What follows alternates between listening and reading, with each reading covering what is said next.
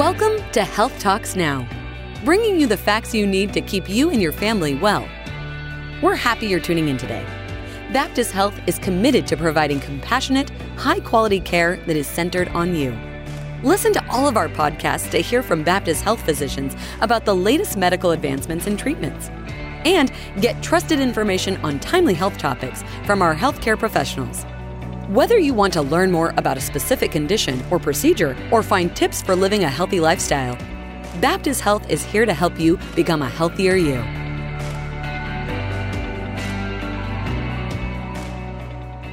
We're joined with our system CEO, Gerard Colman, for another special episode a weekly conversation addressing our response to COVID 19. Let's jump right in. We're three months into this unprecedented global health crisis I don't think any of us could have imagined where this virus would take us when it initially emerged. That's exactly right. This virus has caused all of us, and particularly the healthcare industry, to adapt. Any major event of this magnitude provides lessons learned, and it certainly calls for reflection. What stands out for you when you reflect on the response to date and how Baptist Health has adapted in the face of this adversity? I think the response has been tremendous, especially by Baptist Health. We've treated uh, and brought back to health hundreds of people from Kentucky and Indiana. I mean, wow. we've really led the way in crisis response and have done particularly well with patients who are coming out of this crisis and coming out the other side and back to health and back to their families. So we're really, really proud of where we've come. And suffice it to say, we're helping all of our healthcare neighbors in the regions in which we are to come out equally as good with their patients and their communities as we are at Baptist Health. Looking back on the past three months, what should we be reflecting on and taking lessons from? We, we have to be mindful of how the economy impacts the healthcare system and the healthcare system impacts the world. Mm-hmm. And we saw this early on with our supply chain. Everyone talks about PPE and you know the effect that that had on this crisis and the the amount of nervousness and also effort that had to go into acquiring enough PPE to deal with this crisis. So I think that is a lesson learned for America and the world is that we really have to be vigilant on maintaining supply chains that are not as easily disrupted as there were in this particular case, where a lot of the supply chain comes from China and India.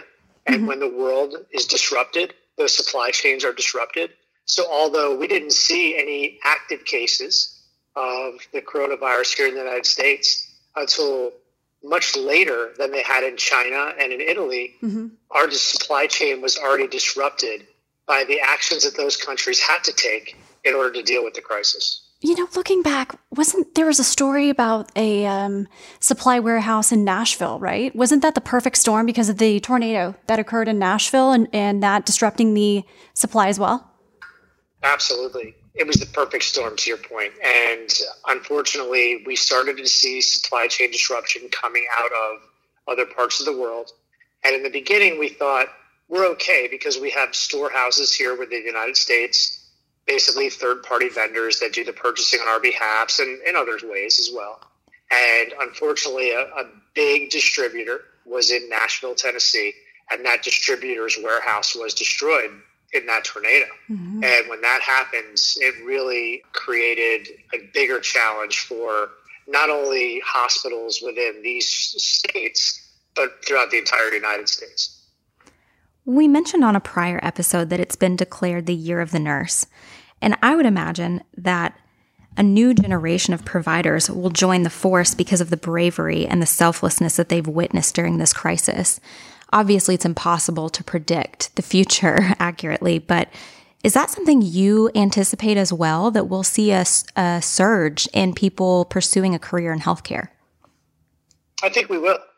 I think that uh, many people see the selfless acts of so many caregivers in our healthcare community, not just in the hospitals, but in ambulatory settings and in nursing homes and so many other venues.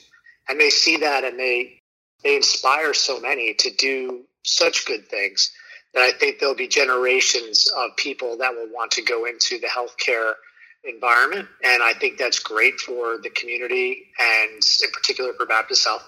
And we encourage that because we, we know that there's a shortage of healthcare workers, particularly nurses, and uh, in this day and age. And I think that this crisis has really put a light on healthcare workers in general, and in particular those in the front line, like nurses and doctors and other care providers uh, that truly are being classified, and rightfully so, as healthcare heroes today. And I'm inspired by the stories that I hear each and every day. And I do believe that there'll be many generations that will go into this very admirable professions.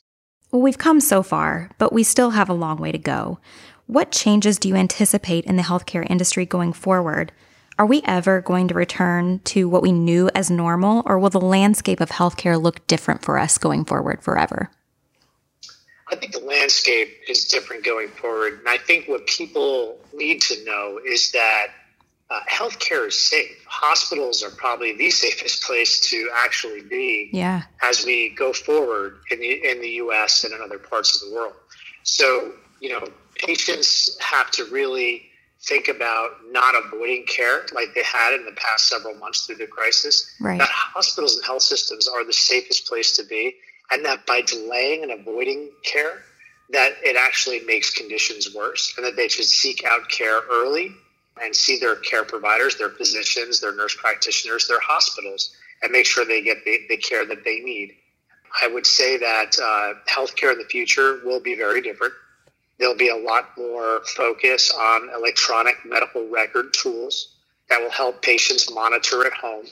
But before you can get into a monitor at home situation, you have to be able to you have to see a care provider and you have to be able to be treated adequately for your condition and then um, see other providers and, and make sure you get the right testing at the right time.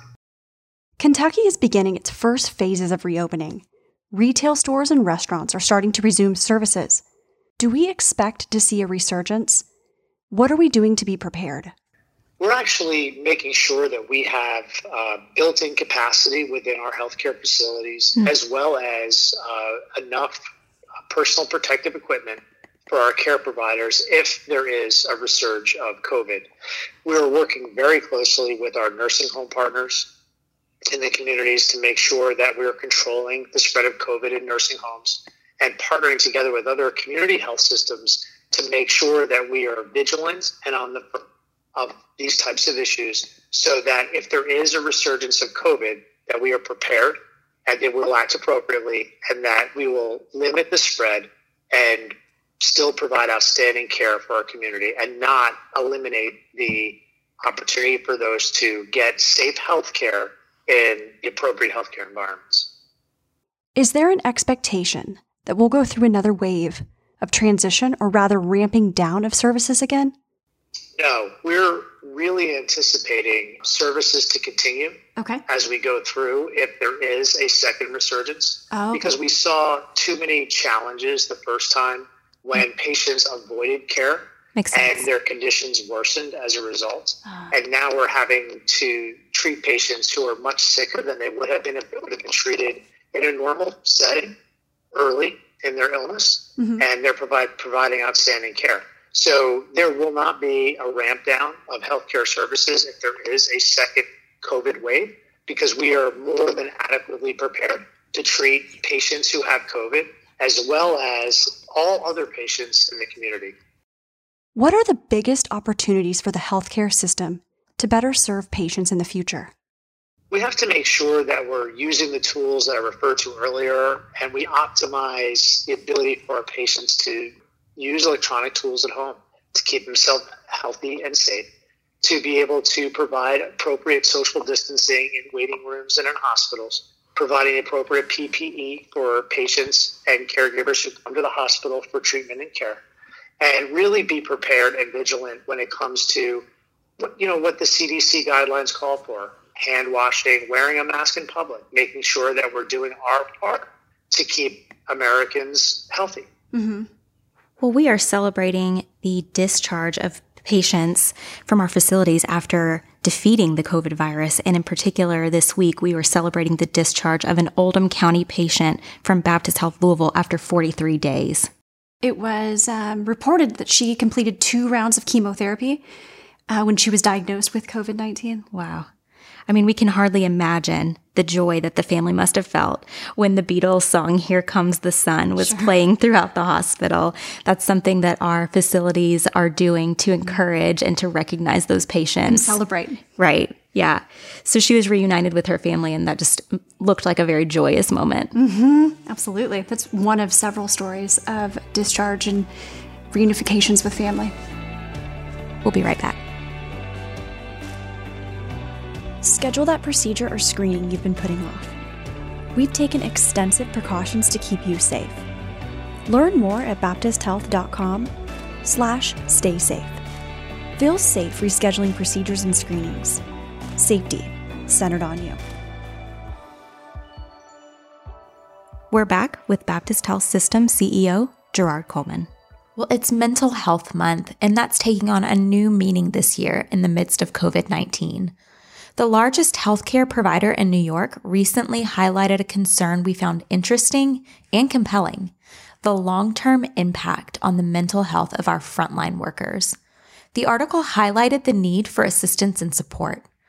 Are you concerned about the mental health impacts that we could see as a secondary problem? I think all of America uh, has been affected by the stay at home, shelter in place government requests. And I think that it will be a challenge for all of us as we come back to a post COVID normal. And mental health is a concern, as it has been in years past when traumatic events have been bestowed on groups in our community. Sure. And this group happens to be our entire community, our right. entire country, the entire world has gone through the COVID crisis together. Mm-hmm. The mental health issue is very real, and it's something that we need to address on a go forward basis. Mm-hmm. The light in all of this is that we've all gone through this together. Now, we've all had challenges, they're different depending on the type of job you had. If you were an essential personnel, if you were furloughed from work, mm. everyone had different challenges, but they were all related to COVID 19 so that will unify all of us mm-hmm. and really help us deal as a community with the mental health problems going forward. And we have to work together to help each other during this time. Sure. And of course, the more we talk about it, mm-hmm. the more we break down the stigma. Exactly. The more we encourage people to seek the help that they need through, you know, our behavioral health services that we offer across our system. Sure. One thing I've noticed is just the the fact that so many people are reaching out to check on their friends and neighbors and just a simple yes. how are you doing? Is there anything I can do to assist? Yeah. I think that goes a long way. Well, one provider in our Lexington market separated herself from her family early on in the pandemic to avoid possible transmission, especially to her toddler. young toddler. Mm-hmm.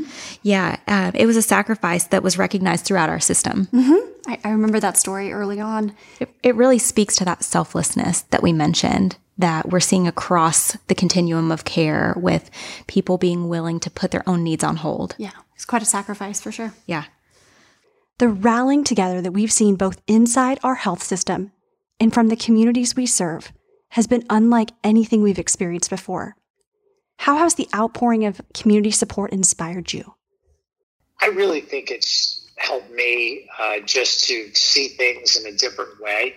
And as I referred to earlier, the crisis really affected everybody as a community but how it affected you individually, there was variation depending on if you were an essential worker or if you were furloughed. So it's really allowed me to see people's challenges from a different perspective.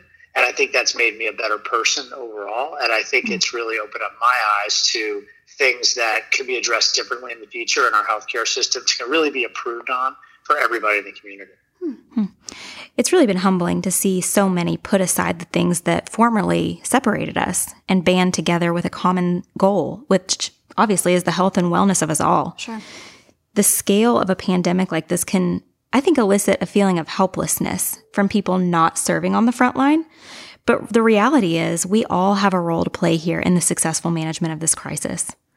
What would you to say to listeners wondering what their role is in this and how they can be part of the effort? I think we all have to be mindful that we have to help each other by doing our part. And I think the national uh, press conferences that were held continuously and the state press conferences that are held and the city press conferences, they, they all emphasize the right thing that we should be doing for one another. It's up to us to not spread the disease. Wearing face masks in public may seem like a challenge for a lot of us, but it's what we can do together to help stop the spread of disease. We have to make sure that we donate blood uh, and plasma, as we know that convalescent plasma helps people that do get COVID recover quickly or right. more quickly than they would have without it. We need to continue to check on our neighbors and friends, as you said, Carrie. It's an outpouring of support, and it's support for all of us that we all need it all the time. Mm. And then trust our processes and protocols as a return to work. And we need to make sure that we're social distancing in the workspace, keeping six feet apart, making sure that we wear masks in common areas, and making sure that we're thoughtful and kind to each other. And that would be my advice to anybody going back to the workforce after a furlough period or after return to work orders come in is to be kind and to assume good intent. And we'll all get through this together. For sure. We spoke with a pediatrician in our network recently, and one of the things that he brought up that I thought was really interesting was that if we continue to put off this preventive care, mm-hmm. say um, health maintenance screenings or particularly vaccines for children, that we could be causing and facing another health crisis in the future if we're not addressing these issues now. We don't want to be, you know, dealing with this pandemic only to cause something else down the road. Sure. So I think that was a really interesting point. Well, thank you for joining me and Carrie. We'll talk again next week. Thank you very much. Thanks for tuning in to Health Talks Now. Staying healthy is a lifelong commitment, and Baptist Health can provide the support you need to lower your risks, improve your quality of life, and protect your long term health. Visit BaptistHealth.com to hear our other podcasts, learn about our services, and find more tips to help you stay a step ahead of your health. Baptist Health be a healthier you. This podcast is for informational purposes only and should not be relied upon as medical advice. The content in this podcast is not intended to be a substitute for professional medical advice, diagnosis, or treatment. This podcast is not designed to replace a physician's medical assessment and medical judgment. Always seek the advice of your physician with any questions or concerns you may have related to your personal health or regarding specific medical conditions. To find a Baptist health provider, please visit BaptistHealth.com.